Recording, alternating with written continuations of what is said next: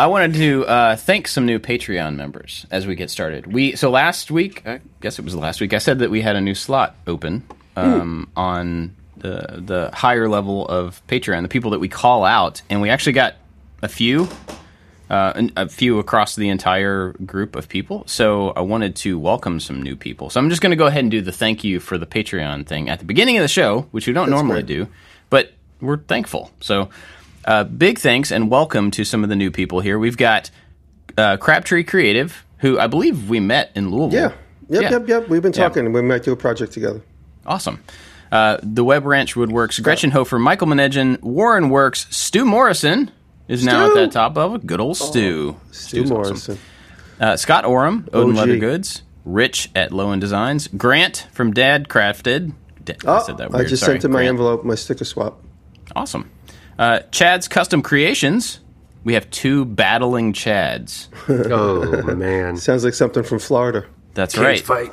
Uh, Chad's Custom Creations, welcome, and Chad from Mancrafting, welcome for being here forever because you're awesome. Uh, Works by Solo, Albert's Woodworks, and Corey Ward. And then there's uh, several other people that jumped in at the lower levels.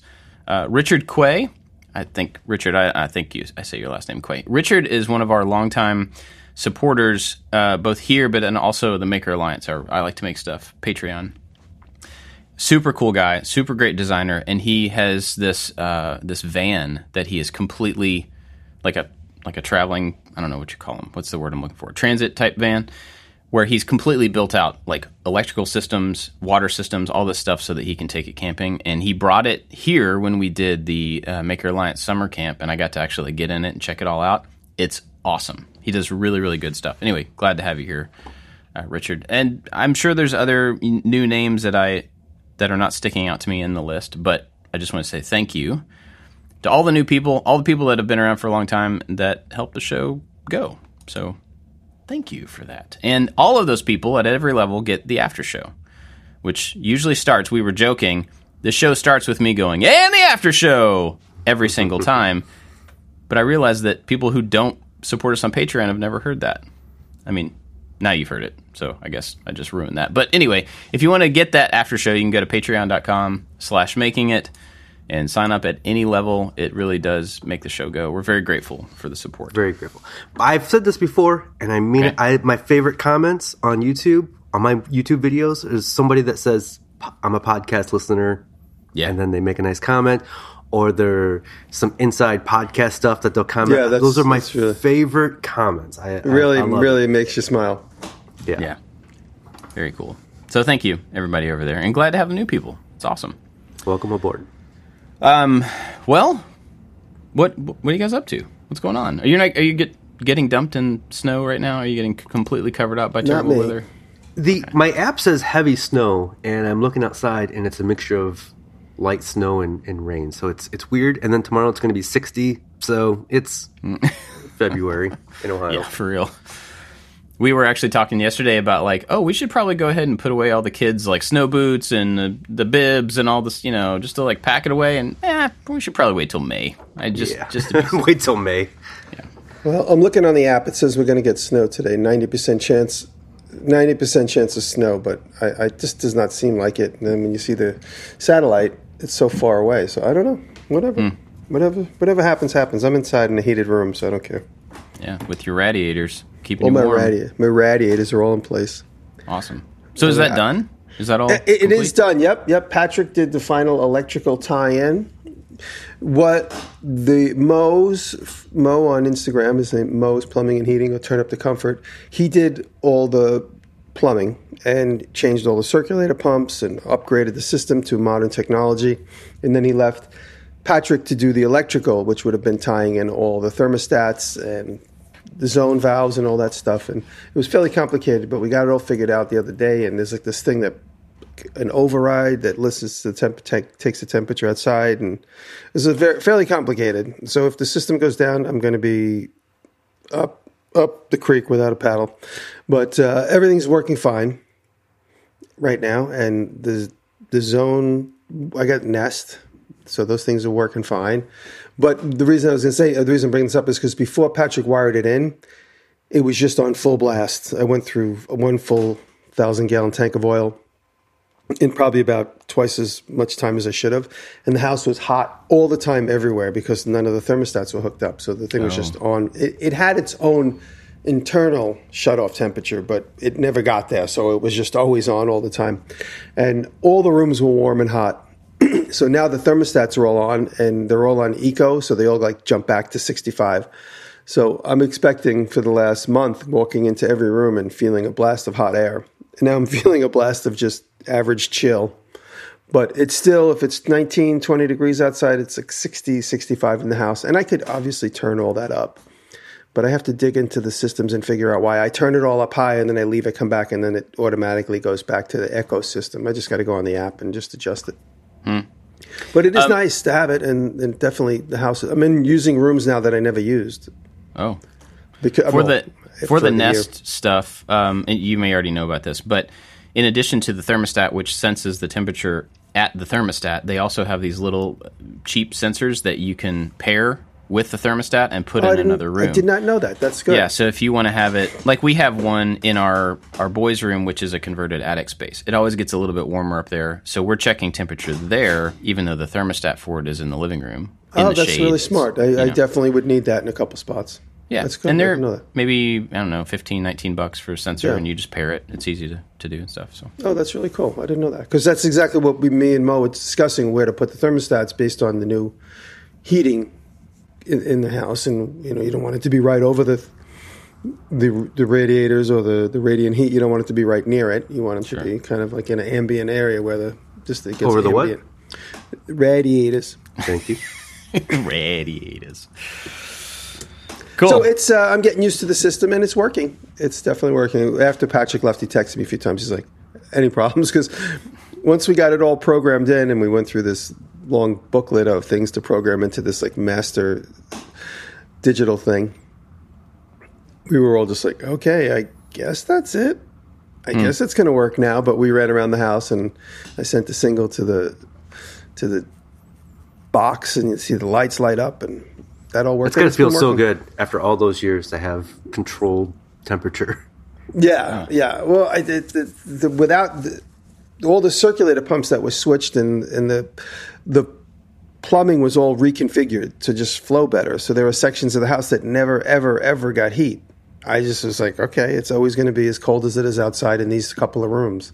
There was nothing there to freeze, so I wasn't ever worried about it.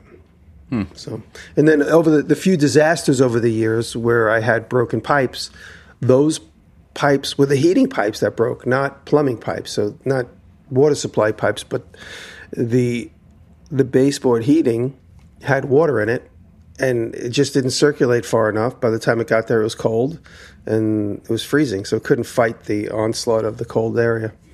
Anyway, so that's not no longer going to be a problem. So excited about That's that. great. And Yeah. then also, all the new new units were put in with PEX, not copper. So the PEX expands and contracts if if ever there was a catastrophe. And now everything has glycol in it. If ever there is a catastrophe, it's very unlikely that it would freeze. Hmm. So that's it. I mean, we're much safer than we were before. That's great. That's it. You been working on anything? You've I'm just been working like on- enjoying your heat. I'm just enjoying my heat, walking around with a towel in the house. Uh, I'm working on. We I've been calling it the no float boat. I got this boat bar, which you see on Instagram from time to time. Me and Patrick are working on it together. It's Blue Point Brewery has these boats that are attached to trailers, and they pull up to a festival or a party, and they serve beer off of them. So the one we got was completely weather beaten. It's a real old antique boat attached to a trailer with a with an awning that opens and closes. And the boat was just so beaten down by the weather, and the whole side was hanging off. So, quite physically rebuilt the all the structure. The main boat itself is still the the the, flat, the planking that you would see on a traditional boat. It has sort of like Chris Craft windshield from like the fifties. So I'm remaking that. That should be I should be probably be done with a lot of that by the end of this day. Like So- you're is like you're remaking the glass part or the frame? What The you- frame, yeah, the frame. I'll probably remake the glass because I think one of the panels is missing. When the boat showed up, half the windshield was completely rotted and collapsed, and so I'm remaking all the structure of that, and then uh, it's getting pretty close. We're getting pretty close, and then I'm also working on my other boat, and then we're going to talk a little bit about spring cleaning and just kind of refreshing our living spaces a little bit today. And uh, to that end, I am making a new dining room table built to my own personal specifications. And I like having these ha- these these tables in the house that I could also double as a work table for me. And so uh, Imagine that. I, I, I so it's like a dining room table, but I'm making it kind of like a workshop table. But it'll it's going to be a traditional old school farmhouse. And y- you guys might remember years and years ago, going back almost ten years, I made a hatchet, and everyone's like, "Oh, you can't! Oh, you, you don't know what you're doing." This was like before the hatchet craze became kind of an everyday thing. So I didn't realize how many hatchet nerds are out there. So I made a hatchet. They're like, "Oh, that's useless. The handle's useless. The wood you use." So in another video, I demonstrated that it worked, and I chopped the tree down. And then all the comments were, "Oh, great! You killed the tree for no reason. What's wrong with you? You're a tree killer." And the tree was clearly dead. I walked out into my woods on the 40 acres and found a dead tree standing and chopped it down. So then they're fighting with each other. It's like, it's clearly dead, you moron. Blah, blah, blah. And so I took that tree in a third video and I dragged it back to the house and I chopped it up and I brought it into the city and I turned it into table legs on the lathe. And I that. Uh, never did part four, which would have been me making the table. And that's what I'm going to do. So this is part Oh, wow. four. So I made a hatchet, then I demonstrated it. Video two, video three is making the table legs. Now here it's almost eight or nine years later, I'm making the actual table. So I'm using those table legs. Yeah. So everything like a- gets finished. so it's like a video series that's longer than the tree was alive in the first place. That's right. video series that's almost as long as my channel has been up. So that's, I'm cool. excited to finally use those legs. Do you guys have any projects in your house where you finish it enough for the video, but you didn't finish it enough for durability? Like I have a few. Every projects. one of them. yeah. so um, I'm in, I'm in this room and I'm looking at uh, a few months ago I made a phone bench from a, from an old book and for the video I put one coat of oil on there just so and then I could shoot the end. And when you put one coat of oil on there it looks great for a couple of days but then you know a few days later you got to keep adding oil. And so I look at it now and it's so dull and lifeless and it needs more oil. And i just one day i'm going to get to it. One and there's hmm. other projects around here too where I, I get close to the finish line or close enough to the finish line for the video and then forget about it. Yeah. You guys remember that table that I made and I, I recently on Instagram I showed it. I made this table that's like a crotch of a walnut tree and I wrapped it with steel so it looks like the slab, very edge of the slab looks like it's got steel as its bark. And I dug that out and brought that to the house. I decorated one of the rooms in the house with all my old stuff. And at the shop, it was all covered with dust, so I oiled it or I, I Briwaxed it. I Briwaxed it. I got it beautiful. It looked pretty good when I pulled it out. Then I put it in my truck and I got busy. The door, the shop was closed. I was working for about another two hours. It was getting rained on the entire time. I had no idea. Oh. It was like face the rain. And so I brought it to the house. I wiped off the water. It, I was kind of beating on it a little bit, and I brought it to the house and I put it in. It. And then as it heated up in the room, it, like the whole thing got all like ashy white hmm. because like hmm. you know what I'm saying. And so, if it was a client job, I would have panicked. I would have panicked because I'm like, oh my god, the finish is all destroyed. But since it's mine, I'm like, ah, I'll re-oil it one day. So yeah, every time I walk through the room, I'm like, I got to go get some Briwax or some Total Boat oil or something and chooch this table back up. So you guys should both, I mean, myself included, because I have those too. You should create a list, and just every time, like on your phone, and every time you see one of those things that you know that needs another coat of finish or Yeah. a piece of trim, we're not doing that again are we well, I just, uh, you know, if we make a list, then it's at least all in one place. And then when you have a free Saturday, you can be like, all right, I'm going to run through this list and get it done because that mental weight, that thing sits on your shoulder Yeah. every single time you see that thing. Yep. Like every single time I go into my renovated bathroom and I look down at the piece of trim that never got put on the floor next to the vanity four years ago. It's a piece of, it's like eight inches long, a piece of baseboard that I just didn't I cut it. I just never attached it and it just needs to be nailed to the wall. I have a piece of that trim in my kitchen. It's four. It's about two inches wide by four feet tall. It covers up a whole bunch of spray foam between a crack, hmm. and I still haven't cut it. Every once in a long while, and I have absolutely nothing to do for eight minutes. I'm like, I'm going to go out there right now and cut that, and then I start surfing on Instagram and forget to do it. yep. Yeah. Cool. Uh, well, David, what have you been working on? So I've been sick for a few days. I'm fine now, so I things have been put on hold for a little bit. But we got two videos in the works. We started the sliding crosscut table attachment from a table saw, and uh, that's going to be super super nice. We've uh, we're going to hopefully finish it up between tomorrow and Friday, but it's basically it's a permanent attachment on my table saw to do sliding crosscuts and the I guess the advantage of that over a sled is it can come back a lot further than a miter gauge or or your sled. So I'll have like 30 inches of crosscut capability. If I'm just using a miter gauge, my, I've measured, I'm only getting like 10 and a half inches of crosscut capability. So that'd be really nice. And then um, for fun, we're shooting another Facebook ads video where uh, a while ago I bought every ad on Facebook, and then five weeks later I'm waiting for all the packages to show up, and they're all here but one. So I'm going to shoot the video. Five weeks is plenty of time to give somebody to ship me a product. so, um, and uh, it's it's funny if you click on a woodworking ad in Facebook, Facebook then like says, "Oh, hey, you like woodworking ads," and it just gives you more and more and more. And so when you purposely click on all of them, you start getting some horrible looking products. Like, and some of them are scams. I've d- I've done one video like this already, and it did pretty well. And it was just like, I don't know how Facebook gets away with some of these scams, but uh, yeah. So we're shooting another one of those videos. So. That's cool. I was is- thinking about something uh, related to that that action of clicking on a thing that you like.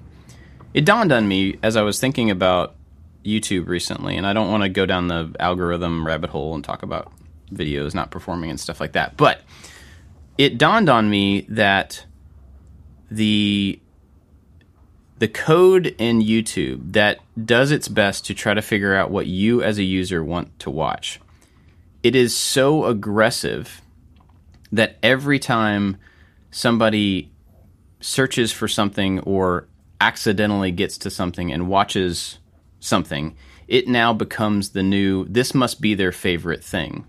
and I never really thought about the fact that it's not, it's not even trying to, I, I, I assume, this is all assumption, it's not trying to add new keywords to the things that person X likes. It's like, well, you must hate everything that you ever liked before, and now you only want to know about blank. That's so true.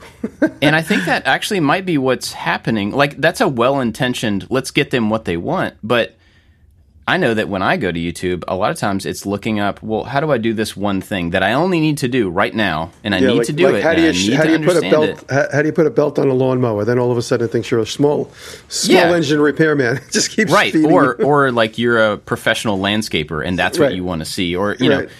and so i get it but then it, it made me realize that there's no there's no like long-term and short-term attachment i- uh, in my profile or whatever to an, a topic which seems like a really logical thing. And maybe there is. Again this is all conjecture. But you know it would be interesting if there were a way for all of these algorithms across all of the different social sites for me as a consumer to understand that the thing that i'm searching for or the thing that i'm looking at is not a long-term thing. It's a it's a right now. It's an until i get the piece of information that i need. It's a popular thing that is not going to be popular in two weeks something like that I think Pinterest is way more aggressive than YouTube. Like I remember one time I clicked on a photo of Steven Tyler, and every, two years ago, and now Pinterest every once in a while still gives me more pictures of of Steven Tyler. um, but yeah, YouTube is also aggressive in that, and I, you know, recently. I played a, a couple of 80s videos. So then it would recommend a bunch of 80s videos. So now, the other day, we wanted a bunch of 80s videos playing in the background. I switched to my other account because I'm very protective about my main YouTube account. I watch YouTube more than anything. I'm, uh, I'm, I'm on YouTube quite a bit. So I, I'm, I'm kind of protective about my recommendations. So I will switch to the other account when I know it's going to be aggressive about feeding me stuff. It's I've kind of had the opposite reaction to that. Um, our main account gets logged into by like everybody on the team for different reasons, uploading videos or you know, and if somebody's logged in and they go to watch something, then it starts showing me pinball things because Anthony is into pinball, or it shows me uh, some random thing that Josh likes or Megan likes or whatever. And so now, uh, where where I used to be logged into that account on like our TV or even my phone, now that's become a for me like a corporate account, a thing that I don't I can't trust its recommendations at all because it's it's like a utility thing. So now we have several other channels, some are public, some are not, and one of those is the one that I stay logged into because I know nobody else will. And so like that's where all of my searches mm-hmm. and my subscriptions and stuff are. The bad thing about that is that the people that I have subscribed to over the years, as long as we've been doing this, I actually don't see a lot of what they do now because I never got their subscription transferred over to this other uh, account. Yeah. You know what I mean? So occasionally I'll run across a video of somebody we know and I'm like, whoa, when did that happen? I had no and it was six months ago, but it's just because I'm not you I, know, I've moved accounts. I guess that's on me, not anybody else. But. So I also quite a bit when YouTube. I'm on. I think I'm on my recommended page more than the subscription page for sure. Hmm. I will say not interested in a video quite a bit. Oh. So I might might watch it, end up watching a news thing, and then oh, you want to watch Channel Five news clips all day, and I would just say not interested, and then it won't show it anymore.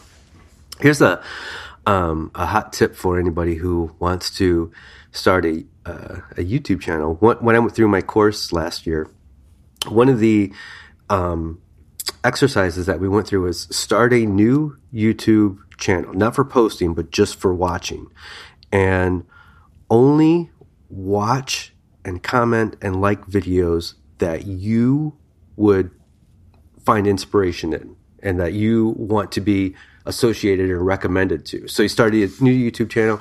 I find one video and then you, you, you watch it all the way through. So YouTube records that watch time and then you comment and you like on it. And then when it's done, only click on a recommended video that you would want to be associated with. And you keep doing that and you build this recommended feed of what you can find inspiration in and what you could use to help you, you it helps you understand what, what YouTube thinks you want to watch and hmm. helps you determine the types of videos that you should be making if you want to be associated with those types of videos. Yeah. That's interesting. Yeah. I mean, I guess you could kind of apply that same thing to if you had a target audience, you could you could mimic that audience in those actions. You mm-hmm. know, I guess that's I guess that would work the same way, you know. I want people who are new to DIY or something. I'm going to act as if I am completely new to this. What would that person search for? What would they yep. like? Hmm. Wow. Seems like a lot of work if if that was the goal. Well, but I mean, if you want to make a living, you uh, doing sure. the thing, you got to put in the work, right? Yeah. Yeah. Well, kind of. anyway, um, let's see. For me, I built a, a planer stand. Did I talk about this already? I don't, I don't think so. About this or not? So I've got this planer. This isn't going to be out for a couple weeks, um, but we uh, I have this DeWalt planer. It's like one of those, not a lunchbox, the tall style. It's like the flatter. I don't know what the style's called. Anyway, it's a DeWalt planer. It's a more aggressive one. It's a little bit more hardy. Yeah. Um, and it is heavy. It is so heavy. It's like it says 92 pounds on the top of it. It has like a two person lift thing on it just to pick this thing up. So it's also very awkward to pick up because it's a big square, like a cube. It's not even yeah. It, there's just no great way to pick it up. So I've always had it on this little, like a piece of MDF with casters underneath it so that I can just kick it underneath the miter saw, get it out of the way. Because I don't use it a whole lot. But when I need to use it, I'm not going to pick it up. So I just roll it out. It's at the floor, so I have to bend down to plane a board, which, I mean, if you have to make more than two passes on something, that is rough. That's hard on your back. So that was the impetus for like I got to get this thing up off the floor. I need to make a stand to put this thing on. And then I started looking at well, what other problems are there with this thing? And then I asked Instagram, "This is the planer I have. Who else has it, and what are the problems?" And I got a ton of responses, mm. which was really cool because it was gratifying because I saw that most of the responses were the same problems that I had, and then there were a few other ones that were either solutions to problems that they had found or just here's another problem, you know. And so that was really cool to be able to take my list of things to fix and then add a few more other things that I hadn't thought of or whatever, that weren't a big deal to me, and build a bunch of solutions, a bunch of really simple solutions around those things just to make it better overall. So it's it's like a, you know, 5% gain on a bunch of things. It's just easier to use now. So I built this really simple stand that integrates dust collection and a sled and some in-feed out-feed improvements and you know just basic stuff. I mean it's it's not complicated, but man, I got to the end of it. I'm like this thing is so much better now. I can stand at my normal height and I can mill a board and then when I'm done, I can take this entire contraption and just roll it over and stick it in a corner and it's out of the way. And it's funny how so, You'll something use it so more now, definitely. I probably will. Yeah. Yeah. It, it won't be. It won't have this like negative like Yep. ugh, feeling with it. Yeah, because of all the stuff you don't want to do that's part of Yeah. the non-creative process. And it's really funny how something as I don't know uninspired as like a planer cart actually was really helpful and feels really good to have fixed. You know, it's not one of those things that I think a lot of people are going to watch probably because you know they have to have that planer or a similar planer for it to be relevant. But anyway, uh, that was the kind of thing I did last week, and it was a very quick thing to put together. Uh, which was also surprising at how quickly I was able to fix a bunch of things that have bothered me for a couple of years. you know, it's like, hey, look, an afternoon's worth of work would have made my back feel better for the last few years. so um, I did that, and then I don't know if I talked about it last week or not. I think I might have, but I've been kind of going through all of, not all of, I'm trying to go through all of my different spaces, surfaces. Let's say surfaces, and just fix them. I've been so busy and distracted and impatient and whatever that my desk looks like somebody just dumped somebody else's desk on top of it and walked away. That's what it looks like right now. So I haven't done my desk. But the electronic station behind me was a pile that I had to always move stuff to even like solder something. So I spent an afternoon and redid it and now it's a nice big surface that's organized and I can use. I tore down my 3D printing stand with a bunch of 3D printers on it and um, rebuilt it, laid it out better, got rid of some stuff and gave away some stuff that I don't use. And so now I have a nice, clean, easy to clean uh, 3D printing station. And so now I'm looking at the shop and I'm going through the woodworking section. I'm trying to compress the woodworking tools and the dust down to a little bit smaller footprint so that I can then have this other big area that's should be taken advantage of. Right now it's just like the collection pile for, you know, extra wood and all this stuff. So I'm just trying to go through each little area and make it better. And um, that's forcing me to look at the shop as a whole and say like what do I what do I use the most? What is there stuff in here I could just get rid of because I'm used to having it but I don't actually use it and that all of that stuff kind of led us to talking about kind of resetting and um, spring cleaning stuff today. Before we get into the reset, I want to Yes. talk about something similar. In my little 3D printing area, you know, when working with the resin, sometimes it gets a little messy. And I seen somebody like, oh, you just have a mat, and then you just take that mat and set it out in the sun for a day. Everything becomes non toxic and, and hardens and, and cures. So I'm like, oh, I need to get a mat. I went to Harbor Freight and I got their tool liner, like a like a roll of that, that foam tool liner. Don't get that. This is my suggestion. Oh. It never it will never flatten out. It, it, it keeps the, the shape of the Curl. of the roll, the curl. it will. I hate. I hated it. So I found some silicone mats on Amazon for like ten bucks or whatever, and I just I just used those. So the tool liners that you get from Harbor Freight, stay away from them. I bought or I made a, a, a silicone mat in a video a long Ooh. time ago. Yeah. And I it's I haven't used it. I rolled it up and like just like put it behind something and then I pulled it out the other day to use it for that exact same purpose, to put it right in front of the resin printers. And as I laid it down, I was like, this thing is so cool. Like it's I made it I made it with the form I made for it, I laser engraved in a grid pattern and measurements and all that type of stuff. And so it has these this. really fine details. And as I laid it out, I'm like, why do I not use this thing? Why do I not sell this thing? It's like so cool. But anyway, so now I'm getting to use it. Jimmy, you were going to say something? Uh, I was going to say, when you have a, a piece of rubber like that that you unroll, most likely it's PVC. It's not like real. It's cheap like that. When from Harbor Freight, put it in the dryer. Throw it in the dryer, and the dryer like heats it up, and then you could lay it flat. Oh. It might work. I mean, there was tip. year, yeah, hot tip. Years ago, we were doing something with with um, uh, wa- uh, shower stall things. We was making like these kind of uh, dodges, these big frames stretched with shower curtains, and they we opened them up and they were all full of lines from being folded, and so we threw them in a dryer and it made them all perfectly flat. Once we take them out warm, lay them flat, and they just stayed exact, and all the lines disappeared. I got that one more hot tip. type of mat. One more hot tip before we get into our reset is uh, for years I had the the Wagner heat gun that I would use for for heating up things, and that cord was really really stiff, and it didn't have a nice like if you wanted to set it upside down, the cord was so stiff that it wouldn't sta it would just fall Take down. control. It recently burned out last week, and I went to go get a new one.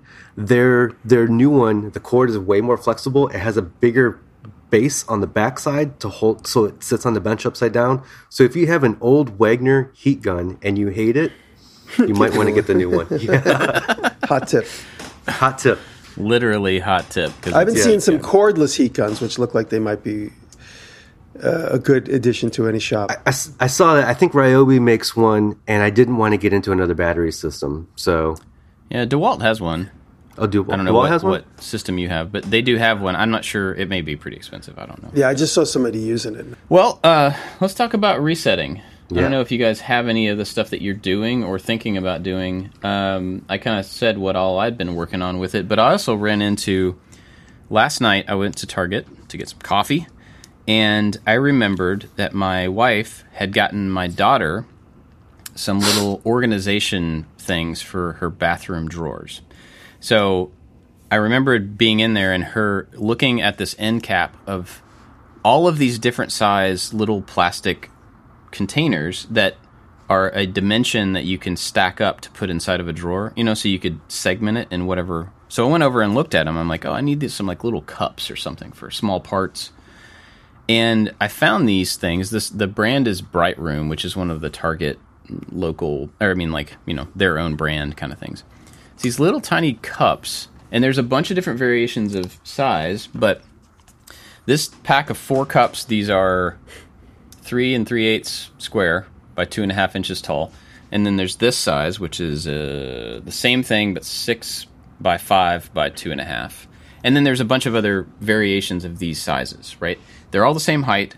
They're all the same, uh, you know, material and design, and they come in a bunch of different colors. But each one of these things was like a dollar fifty or two dollars.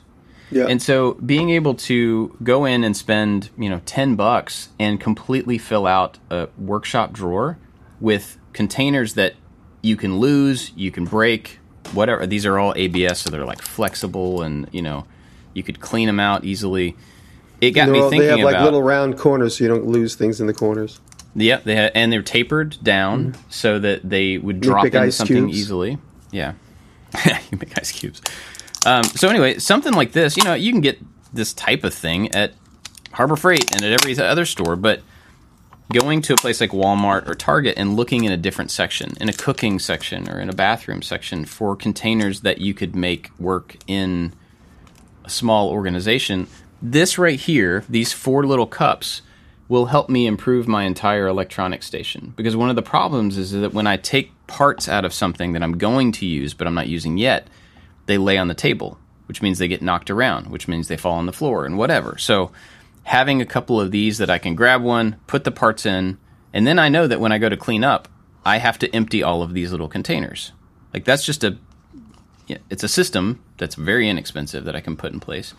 And so I'm going to try these out because I, I kind of like the material and I like this size and format and stuff. Um, I'm going to try these out and see if they will become a mechanism that I know when I look around and I see the little gray boxes, that means I have stuff to put away. Or if I need to take small parts from here to the office, I can grab one of these. And if I leave it there or lose it or whatever, it's not a big deal. So that's one of my tips that I came up with. They're inexpensive. Um, do you guys have you been reset?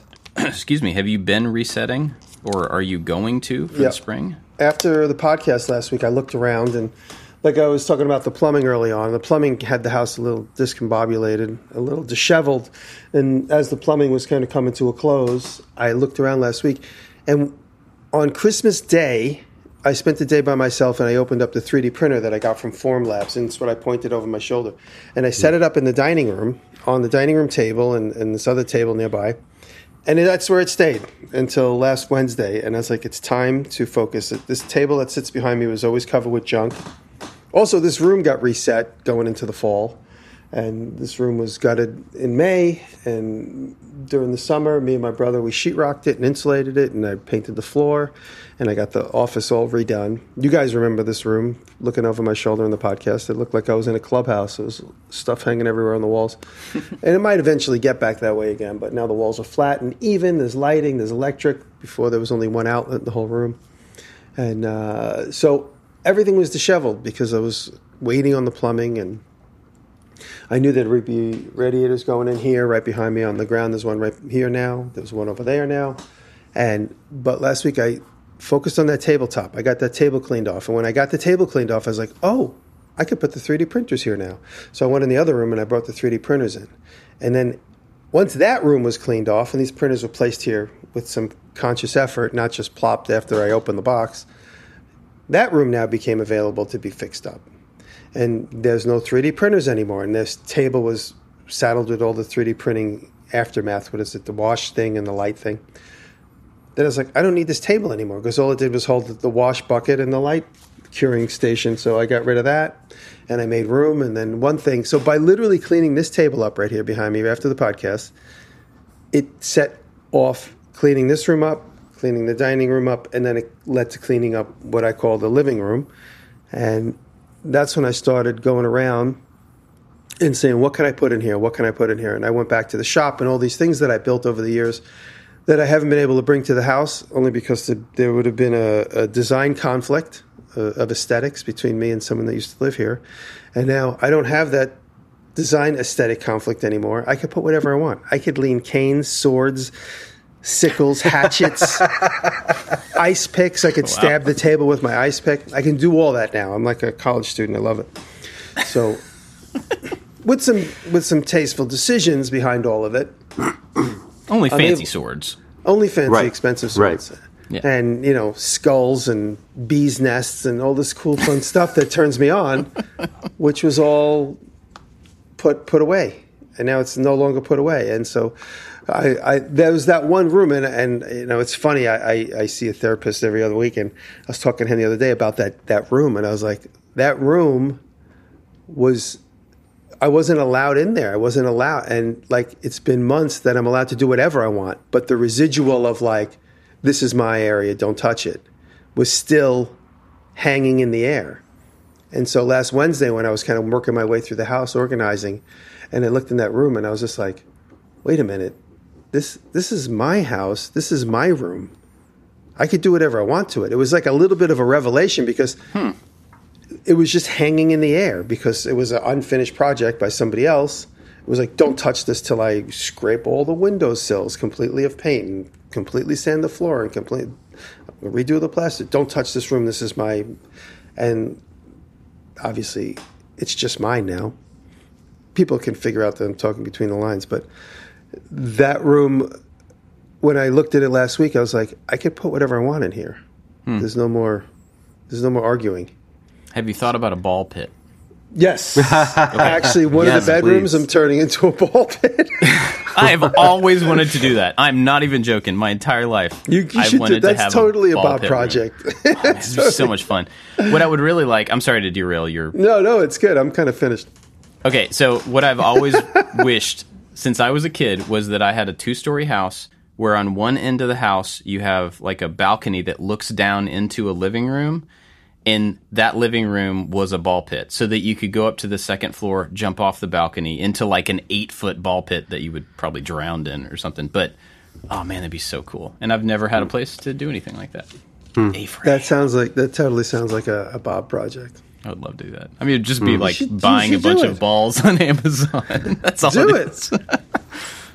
And then when you're tired of it, what do you do with all those balls? Just Oh, leave the room set up. You just leave the room set up. Yeah. Yeah, hmm. like if you, people are gonna like if you have a guest room, just make the guest room. You're gonna have to stay in the ball pit tonight. I hope you don't mind. There's a Murphy bed in the ball pit. You do like make like a what's Imagine the name of the door where you have the top and the bottom of the door that's that swing separately? I Yeah, can't like a the Dutch name of that door. Yeah, Dutch door. And so you know the balls go up to the top of the bottom door, so you Yeah. have to open the top to jump in. I love it. Man, That would be amazing. This is Wow. great. Yeah. Yeah. So then I started moving plants around, and I went to Home Depot and I bought a rug. I was like, I made a quick trip to Home Depot. I bought a, a rug, and you know how long it took me to buy the rug? Guess how long it 30 took me to seconds. buy the 30 rug? seconds. 10 seconds. I so walked in the room, I saw the length and width I probably needed, and I was like, "Oh, that's an Aztec pattern. Love Aztec design." I was that's hmm. that was the decision making process. Threw and it on my room shoulder. together. I threw it on my shoulder and I walked out. Hmm. That's it. It was hmm. unbelievable. And I, oh, and I walked past like those rubbery mats. I'm like, I'll need one of those. And and there was an like I had the argument. I was like, but what if it's the wrong size? And I said, I'll cut it to fit. Stop yelling at me. And then I walked out of the store. shut up, me. Yes. Shut up, Shut okay, up, me. And it- Okay, everything so- worked out perfect. So similarly, um, my wife and I were having a conversation yesterday. We went up into the boys' room during lunch, and we're looking at. So I have three boys. They live in the converted attic space, so it's a big room. But there's three boys, three bed, four beds. You know, all of their clothes, all of their toys, ten to fifteen age range. So there's a lot of stuff in this room. So it doesn't feel like a big room anymore. And so we were looking at it and we were just like, you know, what can we do to help these kids? Like they can't actually put everything away because we've not given them a place to put everything away. So what can we do? And this happens with us all the time. And this connects to what you just said. We look at a big thing like that and we start going, well, if we put another dresser here, then we would have this little thing solved. But if we put that there, then that means that over here we have to do that, and that we can't do that because of this thing, and because of the door, and because of the, the, the, and it just turns into a paralysis of if we want to do one thing, that means we have to go backwards 300 steps and do the other thing, and that means we have to make 800 decisions along the way. And my wife and I are not great at making those types of decisions together. We can both do it, but not together, and we want to work together on this stuff. So, what we were trying to do was organize one little corner for them. And it turned into I don't know what to do. Like, I don't know what to do either. Well, I guess we will continue to do nothing about this room. And that's not great. So, what we ended up with, and like the way that I feel about stuff like this, you could apply this to a workshop. When you look around, it's a space with lots of stuff, lots of overlapping spaces and lots of overlapping uses and stuff like that.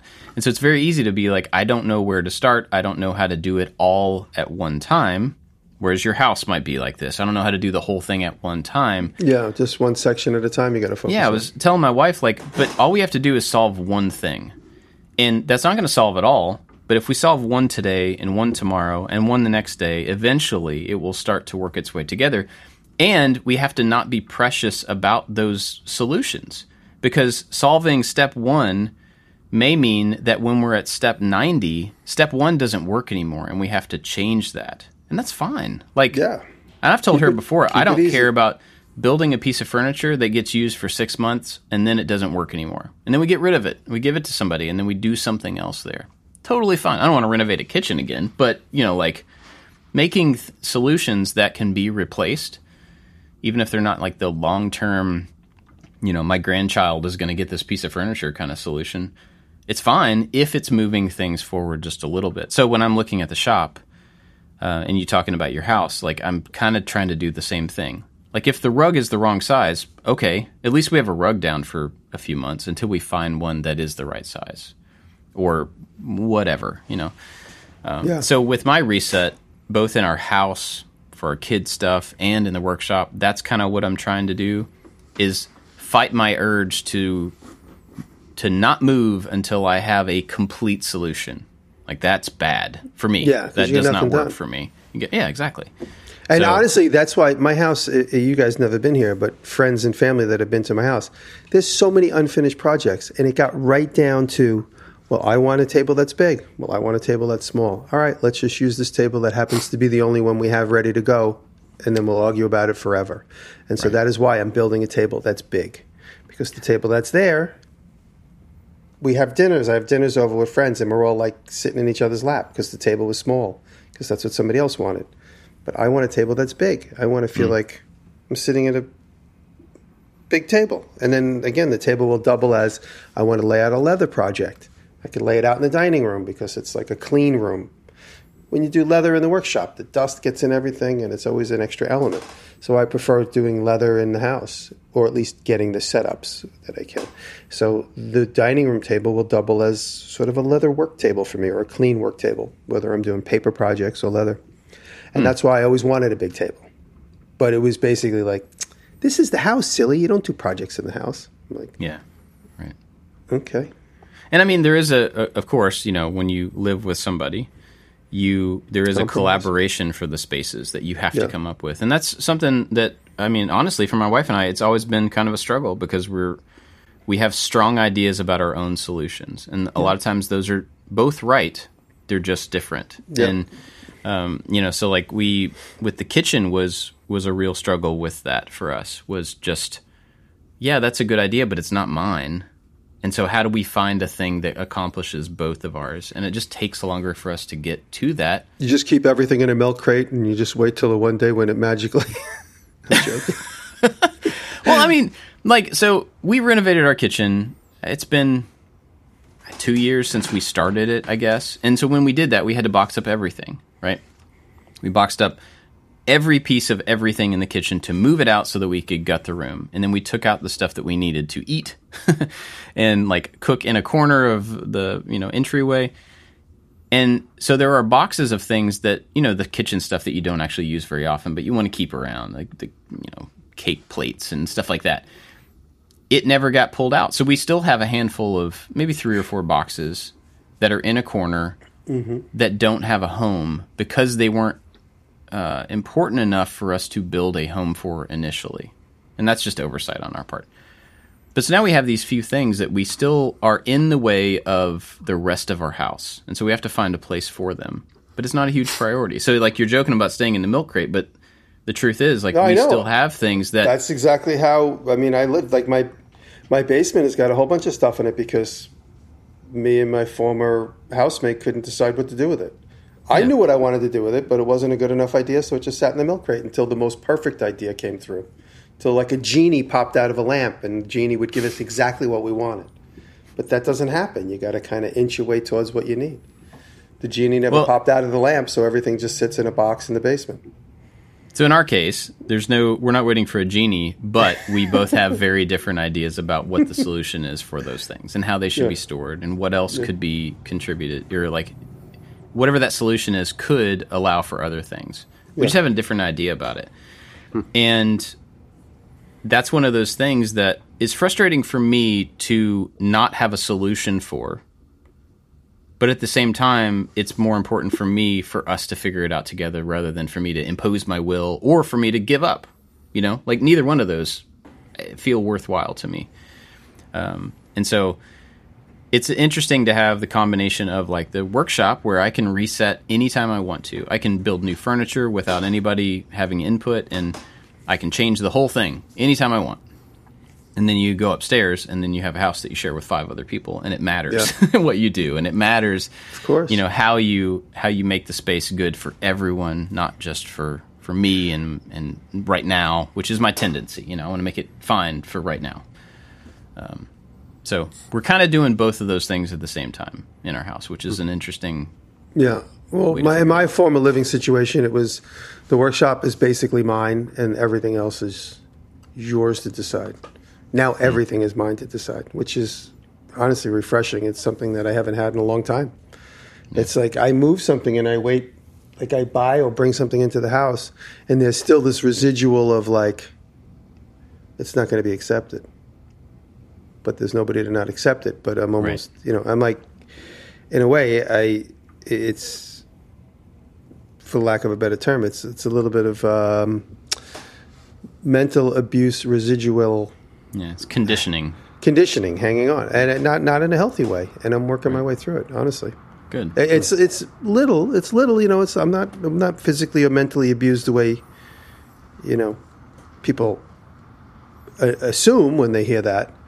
But it, it, conditioning is a good mild way to put it. I'm conditioned for everything I decide to not to be accepted. So- Nothing. David, I, I David, I'm, I'm curious. to be silly. I know that you're being quiet because you've been sick and you, you and your dogs are barking and stuff. But I'm curious um, with you and Kelly. You, I feel like I've never been to your house, but I feel like your house has very little stuff in it and is easy to like. You don't run into. I, I, this is pure speculation on my part, but I just kind of assume that your house is like super modern and simple, and there's not a lot of stuff to figure out where to put things. Is that true? Is the that no, that's that's good. For the most part, you're you're right. I haven't been jumping in on this because, um, I don't. It's not like we have the most perfect relationship in the world and we never argue, but we hardly ever argue. We we're almost one hundred percent on the same page as far as anything in the house. That's almost. If anything, it's like are you like we're we're like careful to not um overpower the other one like Yeah, i want to yeah, do yeah. this is that okay uh, you know like whatever you, whatever you want we're both kind of like that so i'm really lucky in as far as the house stuff. And if there's anything that kelly's really strong about or i'm really strong about it's really easy for me to remember like oh i have my office and i have my shop and i can do Sure. whatever i want in those two spaces and that makes me feel really good. So um, as far as the house stuff we're totally on the same page. The the reset stuff like um, daniel and i have been preparing for this podcast episode for like four weeks now because when we're waiting for glue to dry or there's a break in the project, I've been telling Daniel, go to those two drawers, take everything out and put it back in, but do it in like mm-hmm. a a knolling type way where everything is That's a really that's a really good exercise to do. Is just take everything out of something and then put it back. and put it back. And that helps organize it, but it also lets him know where exactly everything is. And then we went to Home Depot. We got a huge four foot by eight foot piece of that pink insulation, the inch stuff. And I'm going to start lining all the drawers with that and CNCing the, the profile of the tools into there. And so we're doing that reset, which is a, it's a mental weight reset of like I know where everything is, everything has a home. I feel much better about this. Shop is organized, and then there's this there's this other reset, which is just an inspiration reset where I like to rearrange things. Like you know, you rearrange your living room every couple of years, and it just feels new, and it just you just want to you just want to hang out in that room and you want to watch a movie.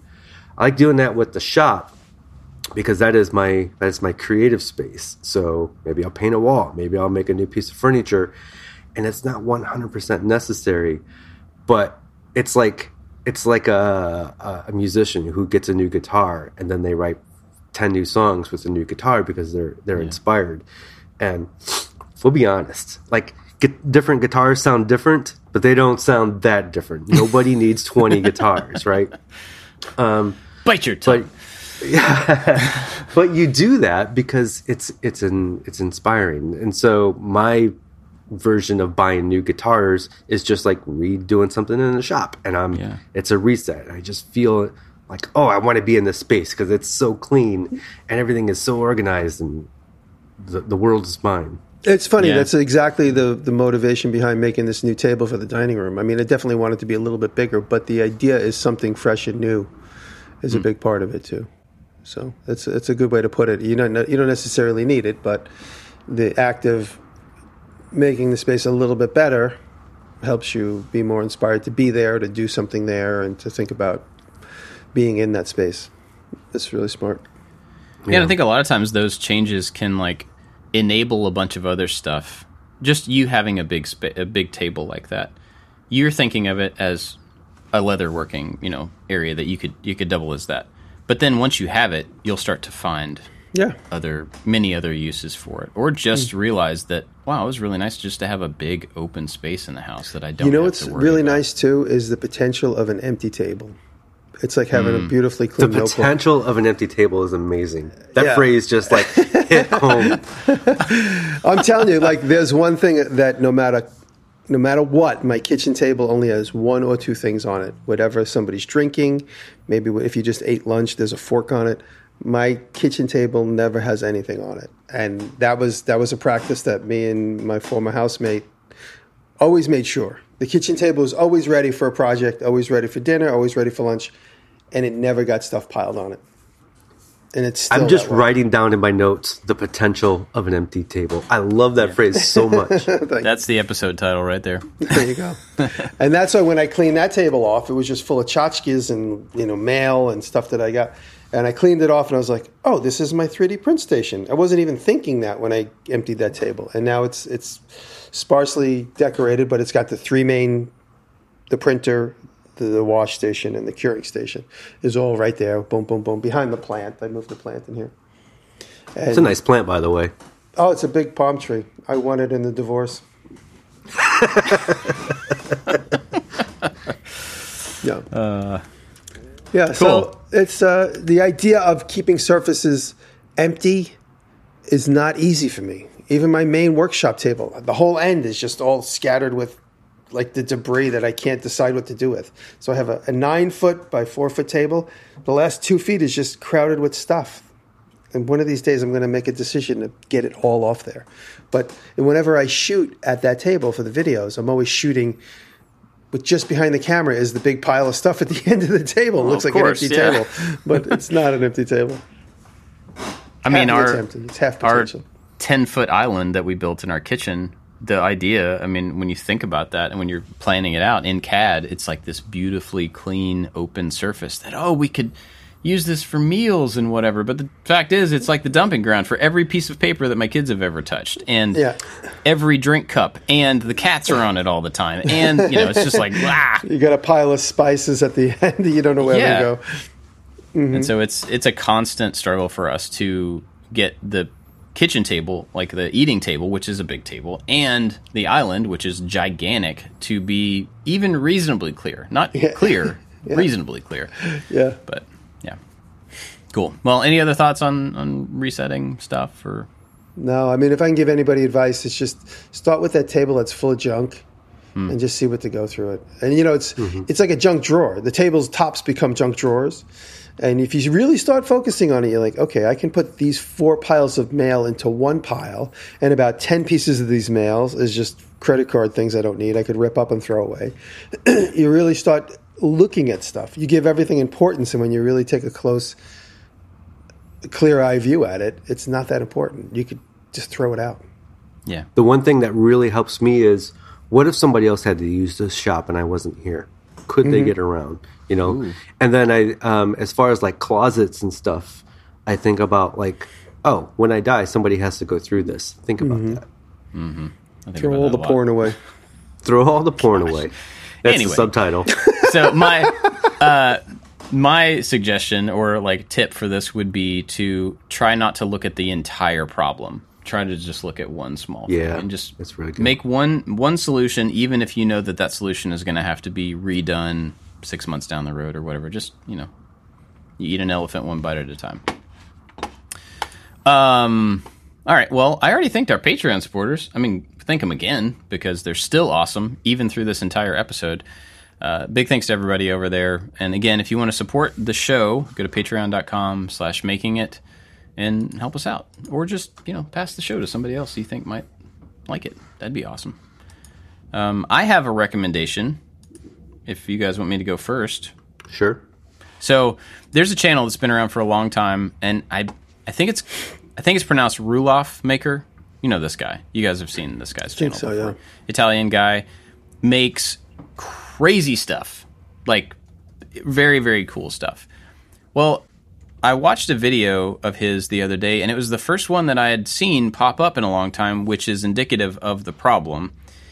He's closing that channel. It has 500,000 subscribers. And it hurt my heart to watch the video and watch this guy who does amazing stuff and is just baffled at how his channel has fallen apart.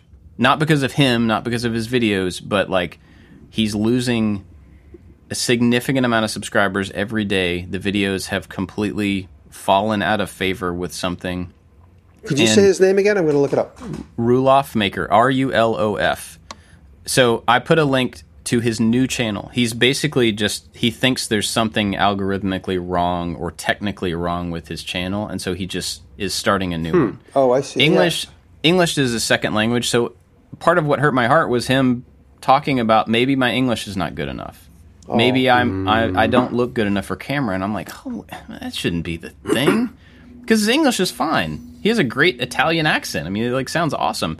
He makes really cool stuff, and he's just one of the many people uh, who have dealt with this type of stuff where all of a sudden stuff just stops working, and you don't know why, and it bums me out to see this. So I'm hoping that everybody can hit the link, go subscribe to his new channel, so he can get some, you know, some momentum over there, and maybe get his passion for it. But I don't think his passion has left, but he's just discouraged, you know. And, Just, and just, it- just subscribed. yeah, good. Uh, he makes really, really cool stuff. So, uh, yeah, go check out Rulof Maker. The new channel is called Rulof it's is like- how to make. Ha- yeah, is how to make. Yeah. Yeah. My pick is our buddy Make or Break Shop. I don't Oh, know yeah. if you've seen. He just put out a video yesterday or the day before of his new shop, and um, it's it's a nice big old warehouse where he can. He's got like he's got a ton of lasers. Um, and he's like like if you need a laser review, you go to his channel. So people send him lasers, and so he's got a ton of lasers that you can review, and um, it's it's going to be so cool to see him have this space where he can have a full wood shop and what he can do with all this stuff, and he just makes really really good videos. he also edits this podcast. He also edits this podcast. He also edits really really good podcasts. He does. Y'all, thank you. The best. Oh yeah, I see the video now. See, that's like I didn't get that one. It's such a cool space. He, I can't wait to see what he does. Cool. I'm gonna watch that right as soon as we're done. Okay. Jimmy, what you got? Uh, if you guys haven't seen Whistling Diesel, he bought a four hundred thousand dollar Ferrari. Goodness. It is the attainable. funniest thing. I have no idea how he makes so much money, but it is hilarious to watch him buy. He bought a Ferrari, and everyone's like, "Oh!" He he posts all the comments that people say Ferrari will sue you, and so he tempts fate. It's the funniest thing. A couple of months ago, he bought a helicopter and hung it from the roof of his workshop and turned it on, and it just spun apart and broke everything in the room. It's funny. It's obviously it- it's just it's a little gluttonous, but at the same time, it just shows you like it's just stuff. It's just So- you know he he has the money to prove that it's just stuff. You know, so not everybody has that money to play that kind of game, but it, it it's just it is absolutely funny, and it's just a certain personality that can do that, and he pulls it off really well. I don't know all the details, but I do know that Ferrari will sue you. I think when you buy a Ferrari, you sign an agreement saying you won't screw with the logos That's- and you won't do all this weird stuff. Exactly, Really? exactly what Yeah. he's tempting. He's doing Yeah. 180s in mud with this thing. He's he's, he's pressure washing it.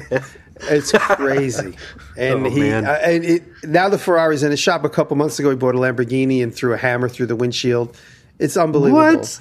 It's unbelievable how how he does these things. And it's just so funny. You can't help but like watch and laugh because he you know it's coming in the beginning.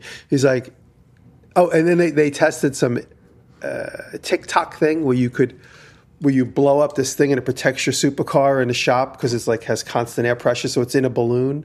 So it shows a ladder. It shows a ladder falling on it in the TikTok video. In his video, he goes and gets the same size ladder and he's like, "Let me try another one." And he goes and gets like until he has like a twenty five foot ladder and he throws it on the bubble and it and it actually really does protect the car. And then he says, he yells off camera, he yells, Hey, throw me a hammer. And then, like a hammer, a sickle, a, a, a rake, a hoe. And probably a hundred things. He must have had twenty five people off camera throwing stuff at the bubble. It went on for a lot longer than you would expect, and it just keeps you laughing. It's so stupid. It's so funny, and it's just I can't wait to see what happens. I get yelled at for uh, throwing a piece of scrap piece of walnut across the shop, and people are like, "You don't respect blah blah blah." Don't respect the walnut. You respect the walnut. That's funny. So check out. I, can't mean, it's great that. how he started too. He started out just messing with cars in his grandpa's farm, and now here he is. He's got his own giant piece of land in Tennessee, and he does whatever he wants. and a dead supercar, apparently. He's got a few, and, and, and it's not dead yet, but he will kill it. He will kill it. He's going to put it through, and he just keeps saying, "Wow, you know, this car is so well built. It's going to be put through an endurance test that Ferrari never wanted it to be put through." Along with his Mercedes, along with his Lamborghini, and every other car that he Goodness Wow. gracious. Oh yeah, well I have a car that runs sometimes, and two that don't. Anyway, uh, all right, cool. You guys got anything else for this week? That's good. That's All right. good. Great. Well, thanks for listening, everybody. We'll uh, see you next time. Thank you. Love you. Love you.